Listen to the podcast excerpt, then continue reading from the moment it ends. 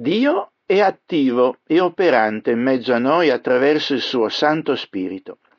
Le letture bibliche di questa domenica lo celebrano evidenziandolo in diversi modi. Rilevano in primo luogo come egli si esprima nei fenomeni della natura, poi nella chiamata dei suoi portavoce scelti, come pure nel nuovo stile di vita al quale sono sospinti coloro che Dio ha eletto a salvezza. Il Signore Dio è attivo con il suo spirito, soprattutto nella purificazione e rigenerazione dei cuori dei peccatori. Eh, ce n'ha fatto partecipi. Per questo lo lodiamo e lo ringraziamo nel culto. La nostra oggi è un'occasione per farlo. Prepariamoci allora a questo momento di culto.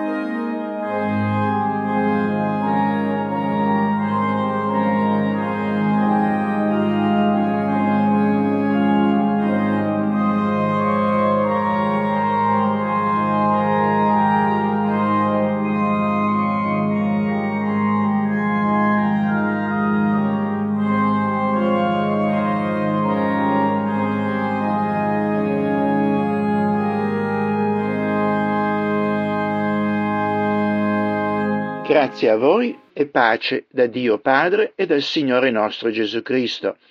Il nostro aiuto sia nel nome di Dio che ci ha creati e che ci salva in Gesù Cristo, nostro Signore. Dio esprime se stesso in molti modi. Il Salmo 29 celebra questa realtà in maniera poetica indicando in modo particolare quanto la sua voce si faccia sentire potente attraverso i fenomeni della natura, ciò che egli ha creato. Non sono pochi coloro che anche oggi a questa voce sono sordi e non riescono a udirla, non così il popolo di Dio, che la ode e esalta la sua sovranità. Date all'Eterno, figli dei potenti, Date all'Eterno gloria e forza. Date all'Eterno la gloria dovuta al suo nome. Adorate l'Eterno nello splendore della sua santità. La voce dell'Eterno è sulle acque. Il Dio di gloria tuona. L'Eterno è sulle grandi acque. La voce dell'Eterno è potente. La voce dell'Eterno è piena di maestà. La voce dell'Eterno rompe i cedri. Sì, L'Eterno spezza i cedri del Libano, li fa saltellare come un vitello. Il Libano e Sirion come un giovane bufalo. La voce dell'Eterno fende le fiamme di fuoco. La voce dell'Eterno fa tremare il deserto. L'Eterno fa tremare il deserto di Kadesh. La voce dell'Eterno fa partorire le cerve e sfonda le selve, e nel suo tempio tutto dice gloria. L'Eterno sedeva sovrano sul diluvio. Sì, l'Eterno siede re per sempre. L'Eterno darà forza al suo popolo. L'Eterno benedirà il suo popolo con la pace. Preghiamo. Onnipotente Iddio, assistici con la tua grazia e con il tuo spirito mentre celebriamo questo culto e fa che esso avvicini maggiormente a te il nostro cuore e la nostra vita. Per Gesù Cristo nostro Signore. Amen.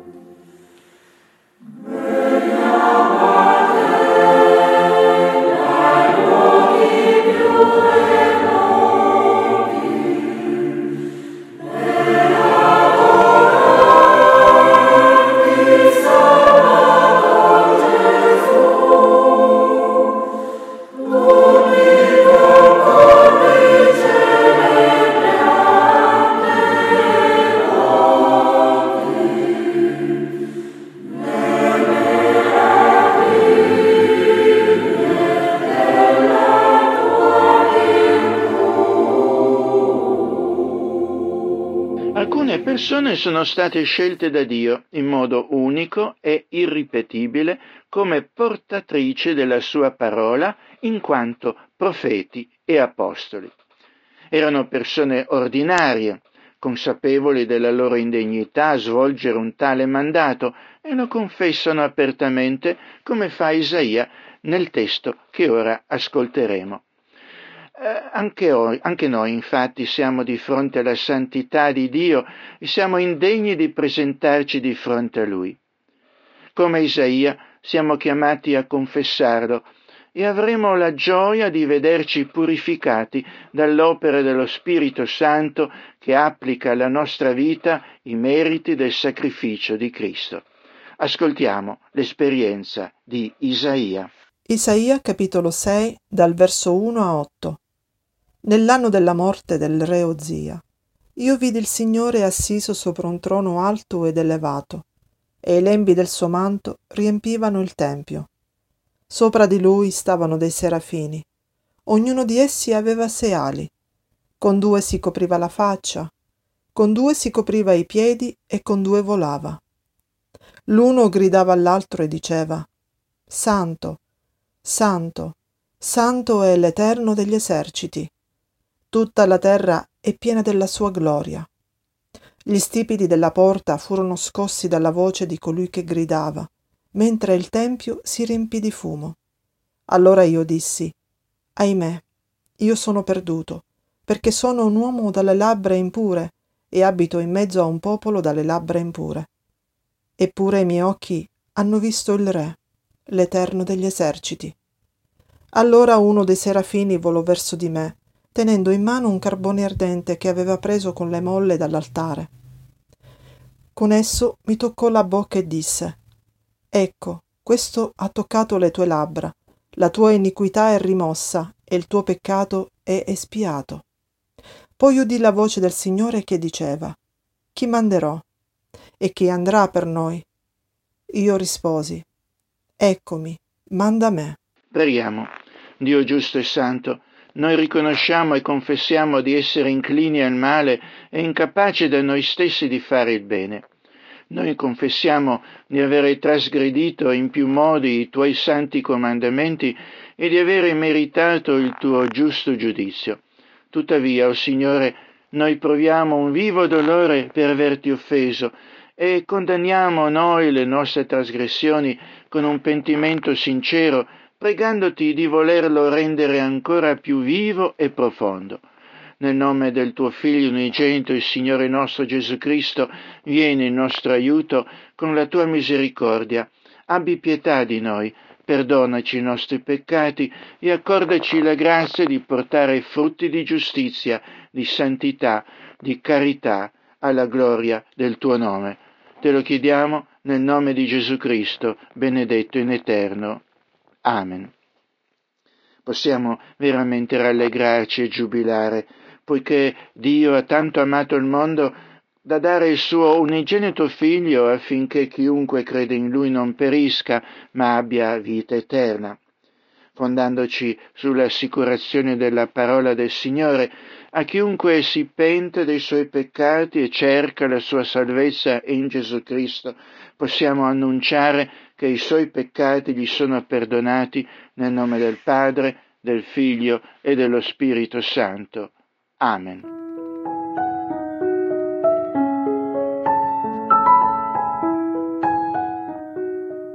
Io credo che con la mia ragione e con la mia forza non è possibile credere in Gesù Cristo mio Signore o venire a Lui.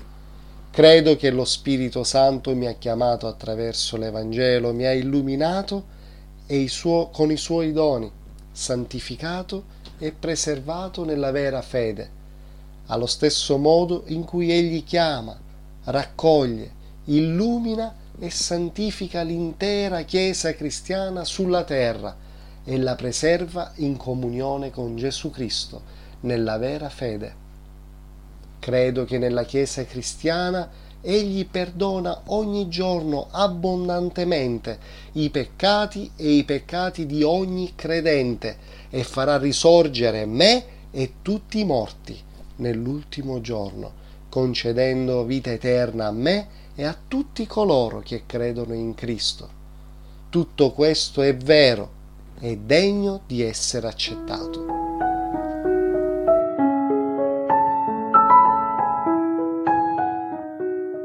La nostra prima lettura di oggi, il Salmo 29, un invito a lodare la maestà di Dio.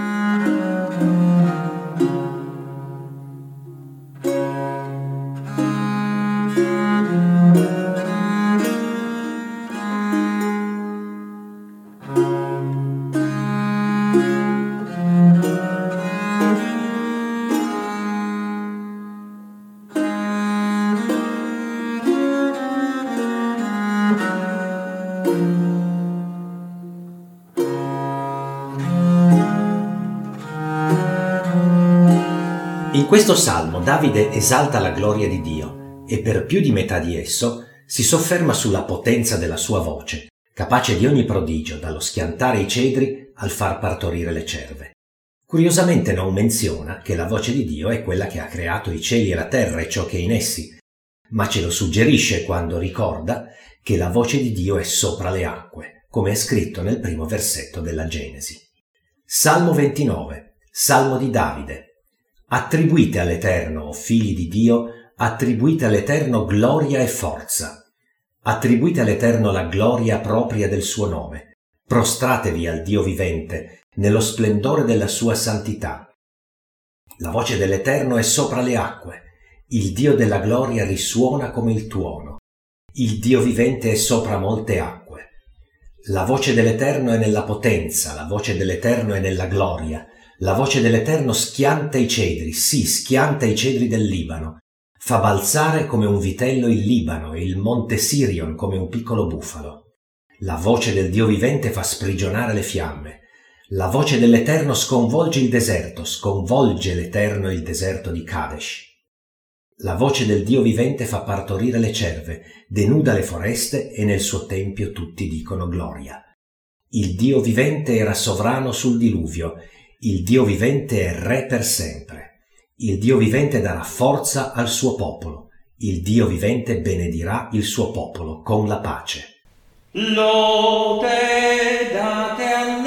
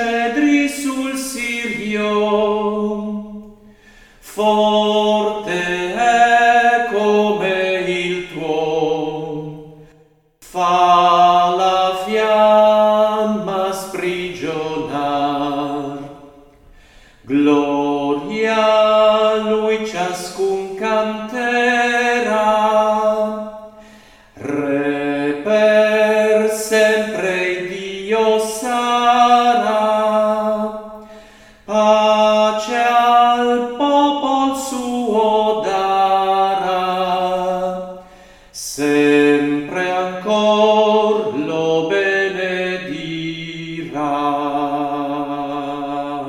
Seconda lettura. Giovanni capitolo 3 dal verso 1 al 17. Gesù ammaestra Nicodemo sulla nuova nascita.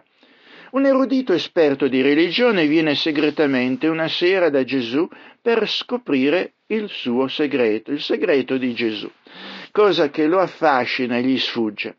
Per poter comprendere veramente Gesù, egli ha bisogno di uno spirito nuovo, anzi di una trasformazione interiore che tutti i suoi studi e religiosità non gli potevano dare. Gesù così in, quel, in quell'occasione gli impartisce un'importante lezione sull'opera trasformatrice dello Spirito di Dio, l'unica cosa che potrà dargli la necessaria comprensione della persona e opera del Cristo. Giovanni capitolo 3 dal verso 1 a 17. Or c'era fra i farisei un uomo di nome Nicodemo, un capo dei giudei. Questi venne a Gesù di notte e gli disse Maestro, noi sappiamo che tu sei un dottore venuto da Dio, perché nessuno può fare i segni che tu fai, se Dio non è con lui. Gesù gli rispose e disse In verità, in verità ti dico che se uno non è nato di nuovo, non può vedere il regno di Dio. Nicodemo gli disse Come può un uomo nascere quando è vecchio? Può egli entrare una seconda volta nel grembo di sua madre e nascere? Gesù rispose In verità, in verità ti dico che se uno non è nato d'acqua e di spirito, non può entrare nel regno di Dio. Ciò che è nato dalla carne è carne, ma ciò che è nato dallo spirito è spirito.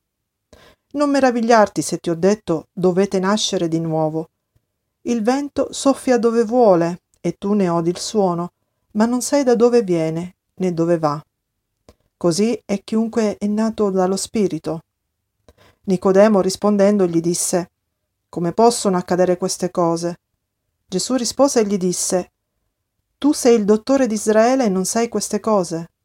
In verità, in verità ti dico che noi parliamo di ciò che sappiamo e testimoniamo ciò che abbiamo visto, ma voi non accettate la nostra testimonianza. Se vi ho parlato di cose terrene, non credete, come crederete se vi parlo di cose celesti. Or nessuno è salito in cielo se non colui che è disceso dal cielo, cioè il figlio dell'uomo che è nel cielo. E come Mosè innalzò il serpente nel deserto, così bisogna che il figlio dell'uomo sia innalzato, affinché chiunque crede in lui non perisca, ma abbia vita eterna. Poiché Dio ha tanto amato il mondo, che ha dato il suo unigenito figlio, affinché chiunque crede in lui non perisca, ma abbia vita eterna. Dio infatti non ha mandato il proprio figlio nel mondo per condannare il mondo, ma affinché il mondo sia salvato per mezzo di lui.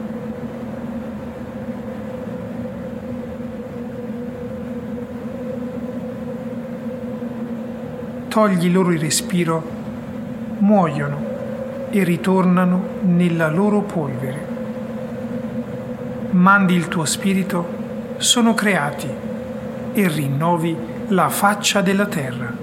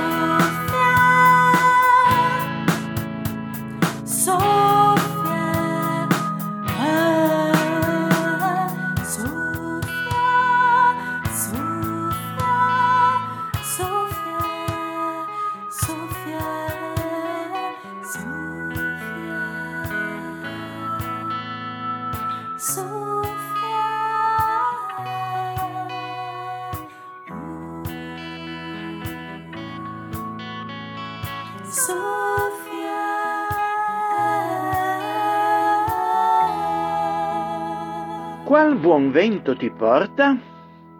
Eh, Così dice chi riceve la visita di qualcuno che non vedeva da tempo.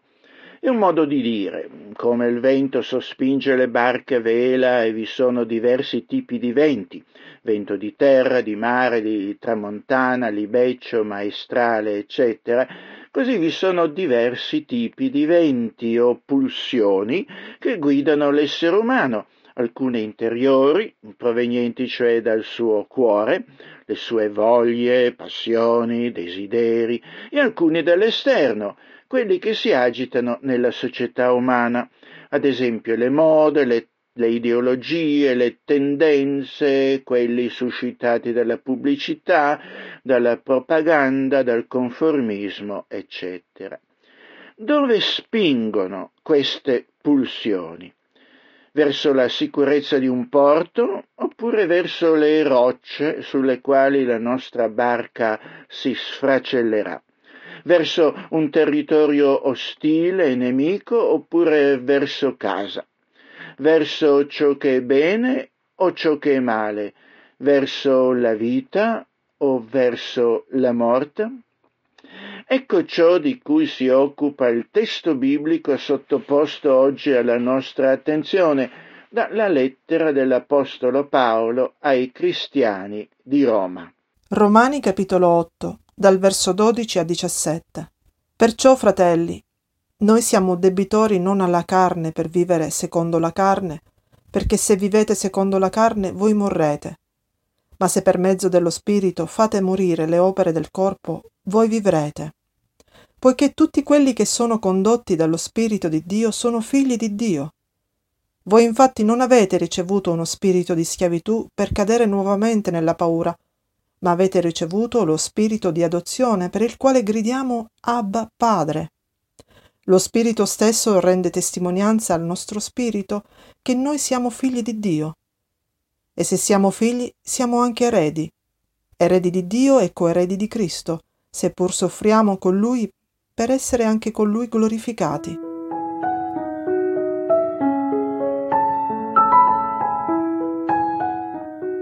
In questo testo l'Apostolo Paolo si rivolge ai cristiani di Roma, ai quali eh, si rivolge come a fratelli. Egli non li ha mai incontrati prima, ma c'è indubbiamente qualcosa di molto forte che li lega, non solo una fede comune, ma anche la consapevolezza di appartenere ad un'unica famiglia, quella dei figli di Dio.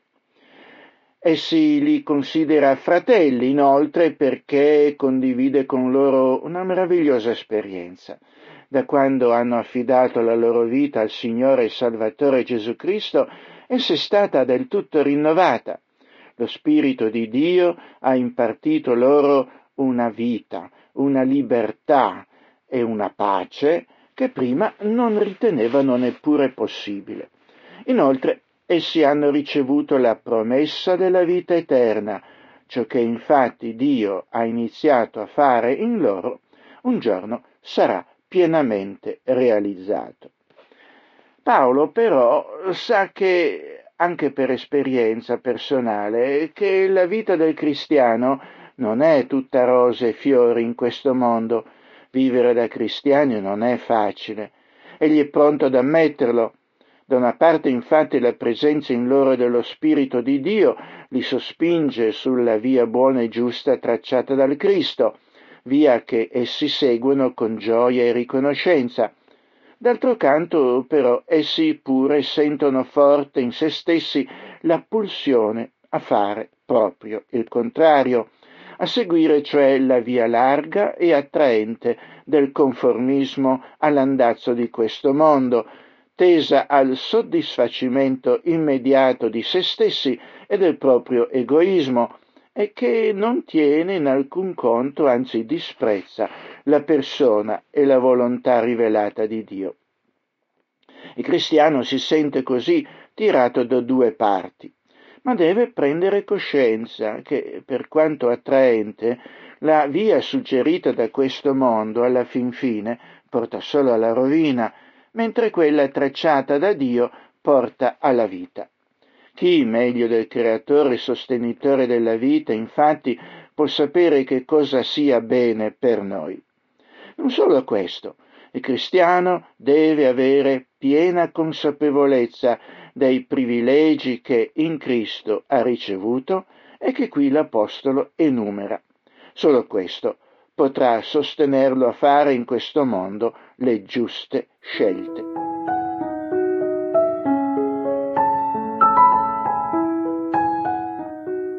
Primo concetto che Paolo così esprime in questo testo è questo, tendere le nostre vele affinché lo Spirito di Dio ci sospinga a fare la volontà di Dio è un debito di riconoscenza che abbiamo verso di Lui. Ubbidire alla volontà rivelata di Dio, infatti, compiere quelle opere che Lui indica come necessarie, buone e giuste, non è infatti finalizzato a ingraziarsi Dio o a guadagnarci la salvezza, ma è espressione della nostra riconoscenza verso colui che già in Cristo, esclusivamente per la sua grazia, ci ha dato ogni cosa. Chi ha la mente solo alle cose di questo mondo, o come si esprime la Bibbia, il figlio di questo mondo, al contrario, si sente tenuto a fare come tutti, e a tendere le sue vele eh, per seguire tutti i contrastanti venti che spirano in questo mondo, e questo per soddisfare tutte le sue voglie e bisogni, spesso indotti da chi abilmente per i suoi interessi sa manipolare la società umana. Non così il cristiano. L'Apostolo infatti dice, così dunque, fratelli, non siamo debitori alla carne per vivere secondo la carne. Guardate, dice la gente di questo mondo, essa si sente tenuta, anzi è costretta a vivere secondo i propri istinti, ad acconsentire a tutte le mode, tendenze, sollecitazioni che via via si propongono loro per soddisfare se stessi e chi domina la società. Società che di fatto è opinion leader di gusti, scelte, comportamenti. Tutto questo naturalmente avviene ignorando e disprezzando ciò che invece è gradito a Dio. Chi ha la mente solo alle cose di questo mondo deve cedere a tutte le seduzioni, quasi che ne fosse in debito, visto che il mondo e Satana gli promettono ingannevolmente così tanto. Noi cristiani, però, dice Paolo, eh, noi cristiani che Cristo ha liberato dalla soggezione al mondo, alla carne e a Satana, non siamo più tenuti a seguirne gli impulsi, non abbiamo più alcun debito verso di essi, siamo liberi. Noi possiamo e dobbiamo vivere come lo Spirito di Dio ci dice, non come ci suggeriscono le varie pulsioni a cui siamo costantemente sollecitate, indicate nella Bibbia come pulsioni carnali. Ad esse possiamo e dobbiamo dire di no. Perché dobbiamo fare questo? Perché non dobbiamo più lasciarci trasportare dai venti di questo mondo.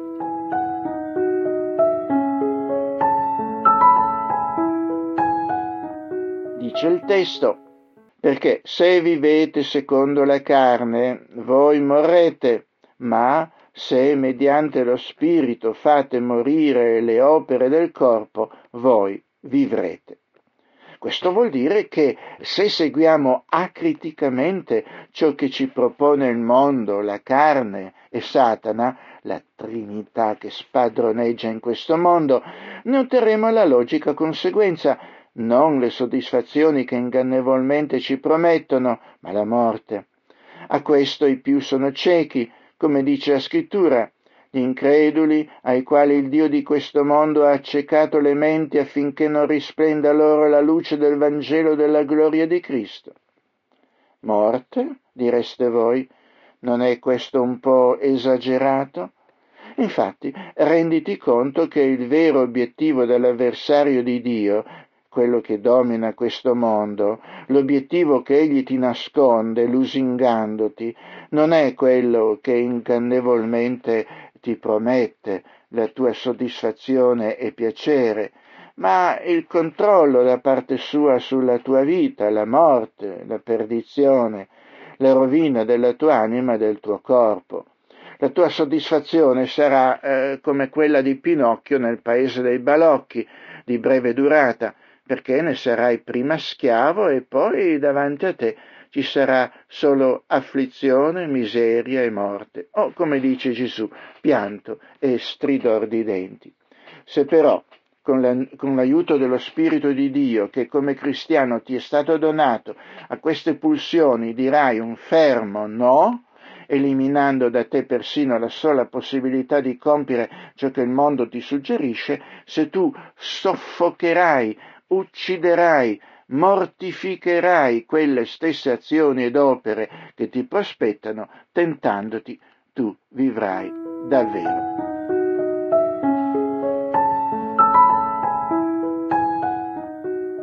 Continua poi l'Apostolo, infatti tutti quelli che sono guidati dallo Spirito di Dio sono figlioli di Dio. Voi che siete cristiani, egli sembra dire che cos'è infatti ora la forza dominante della vostra vita, quella che ne regola i pensieri, le parole e le azioni. Non più le pulsioni della carne, ma quelle dello Spirito di Dio. Ecco perché la vita del cristiano coerente pare agli occhi del mondo così strana e diversa. Ecco perché i suoi gusti ed interessi sono differenti da quelli per i quali egli sembra amare ciò che il mondo odia e odiare ciò che il mondo ama. In questo sta la differenza tra quelli del mondo e voi che siete stati da Dio adottati quali suoi figli, dice l'Apostolo. Ora siete diventati per grazia di Dio, mediante la fede in Cristo Gesù, figli di Dio e godete della straordinaria libertà e benedizioni che competono ad autentici figli di Dio. Dimostrerete di essere autentici e naturali figli di Dio quando, volentieri e con piena consapevolezza, ubbidirete a Dio, sapendo che solo questo potrà per voi significare vita vera e genuina. Ciò che ora vi guida, vi conduce, dirige la vostra vita come figli adottivi di Dio può essere solo lo Spirito di Dio, che è la voce del buono e generoso Padre che vi ha scelto.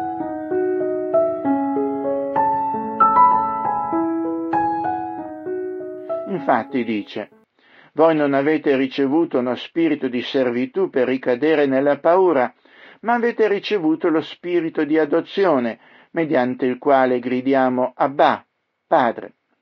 Lo spirito che ora guida voi come cristiani è molto diverso da quello che guida la vita di chi ignora Dio. Inoltre, voi avete dei privilegi che gli altri non hanno. Rendetevi conto di ciò che significa essere stati scelti per diventare figli adottivi di Dio.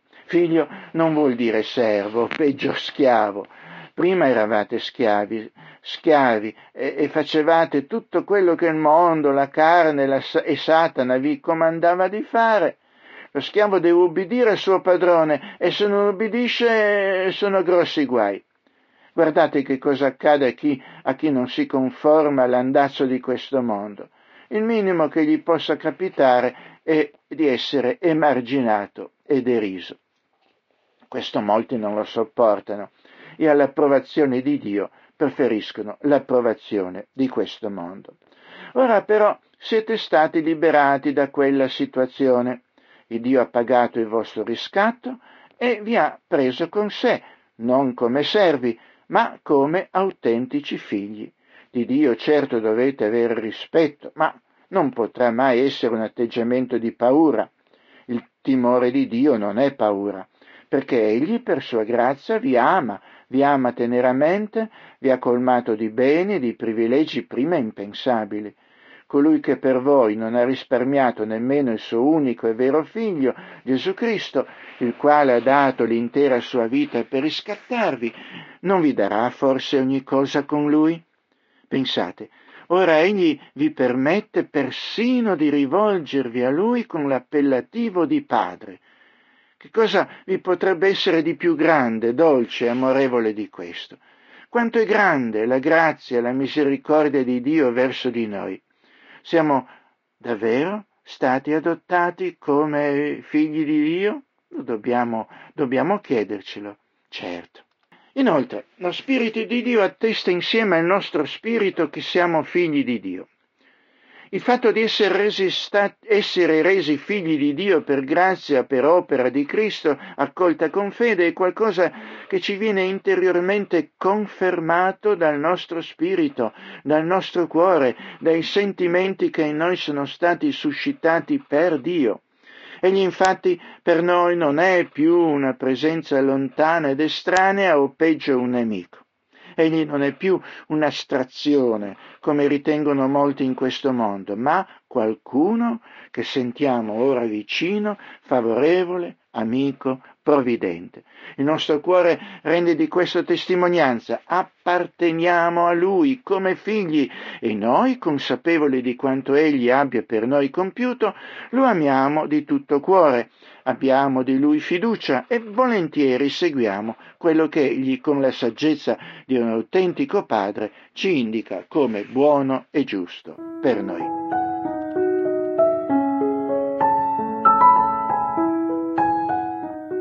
C'è però ancora di più di questo. Dice il testo, se siamo figli siamo anche eredi, eredi di Dio e coeredi di Cristo, se veramente soffriamo con Lui per essere anche glorificati con Lui. Dato che siamo stati fatti da Lui figli adottivi, un giorno possederemo la pienezza dei beni, delle benedizioni che Egli riserva a chi appartiene alla sua famiglia.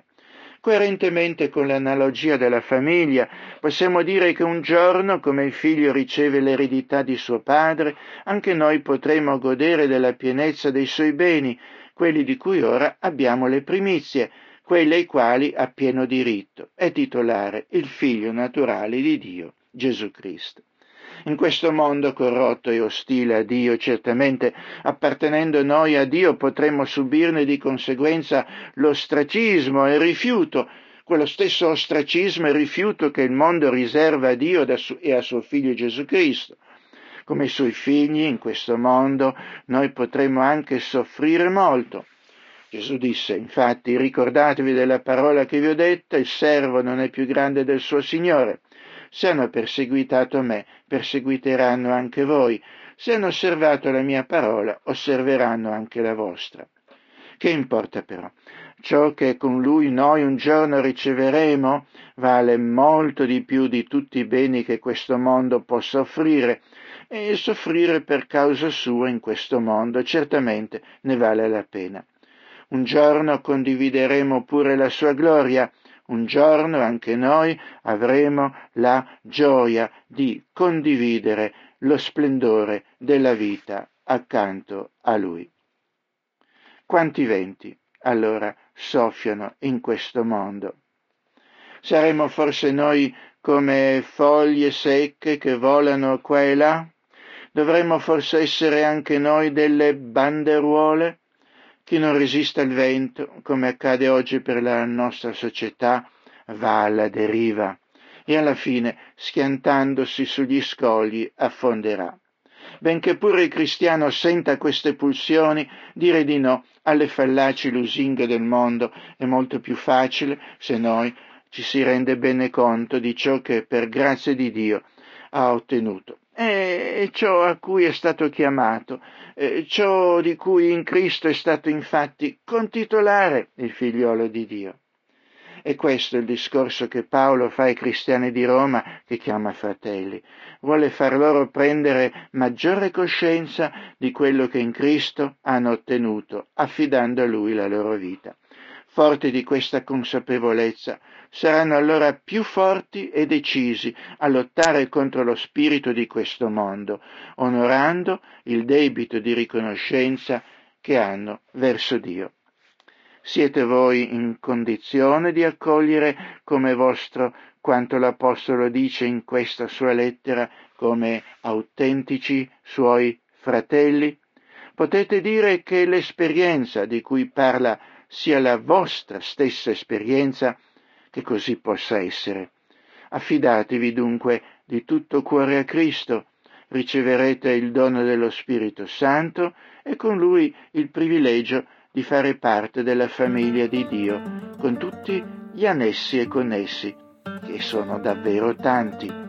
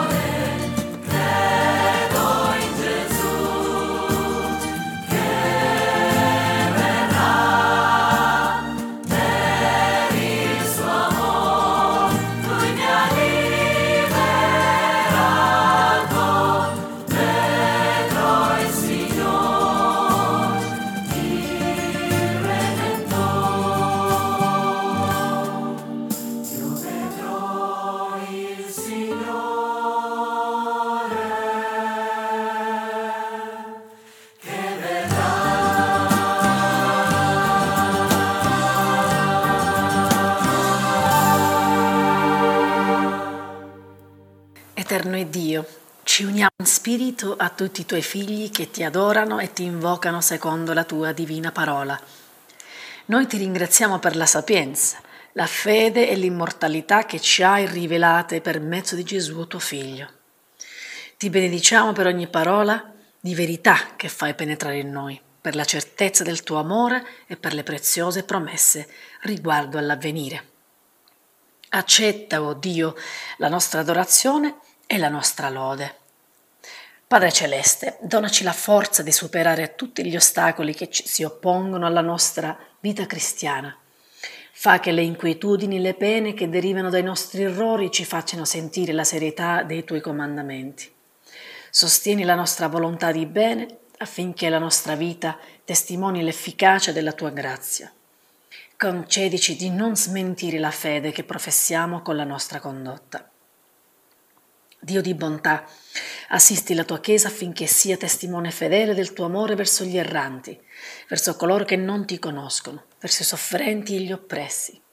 Intercediamo per la nostra patria terrena e per tutti i popoli della terra. Guida coloro che sono in autorità affinché ricerchino il bene di ogni società e nazione. Ti preghiamo per tutti gli uomini nostri fratelli e sorelle, e in modo particolare per coloro che sembrano votati a una continua disfatta e che dopo ogni lotta restano smarriti e delusi. Concedi loro con la fede la certezza della vittoria sul maligno. Esaudiscici per i meriti di Gesù Cristo, benedetto in eterno. Onnipotente ed eterno Dio, tu hai dato a noi, tuoi servi, la grazia, tramite la confessione di una vera fede, di riconoscere la gloria della Trinità eterna e nella forza della tua divina maestà ad adorare l'unità. Mantienici costanti in questa fede e adorazione e portaci finalmente a vederti nella tua unica ed eterna gloria, o oh Padre, che con il Figlio e lo Spirito Santo vive e regna un solo Dio, nei secoli dei secoli. Amen.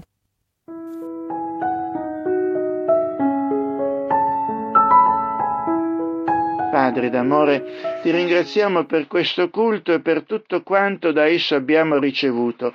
Rimani con noi e rendici capaci di respingere tutte le tentazioni mirar- miranti a farci deviare dall'ubbidienza gioiosa alla tua parola.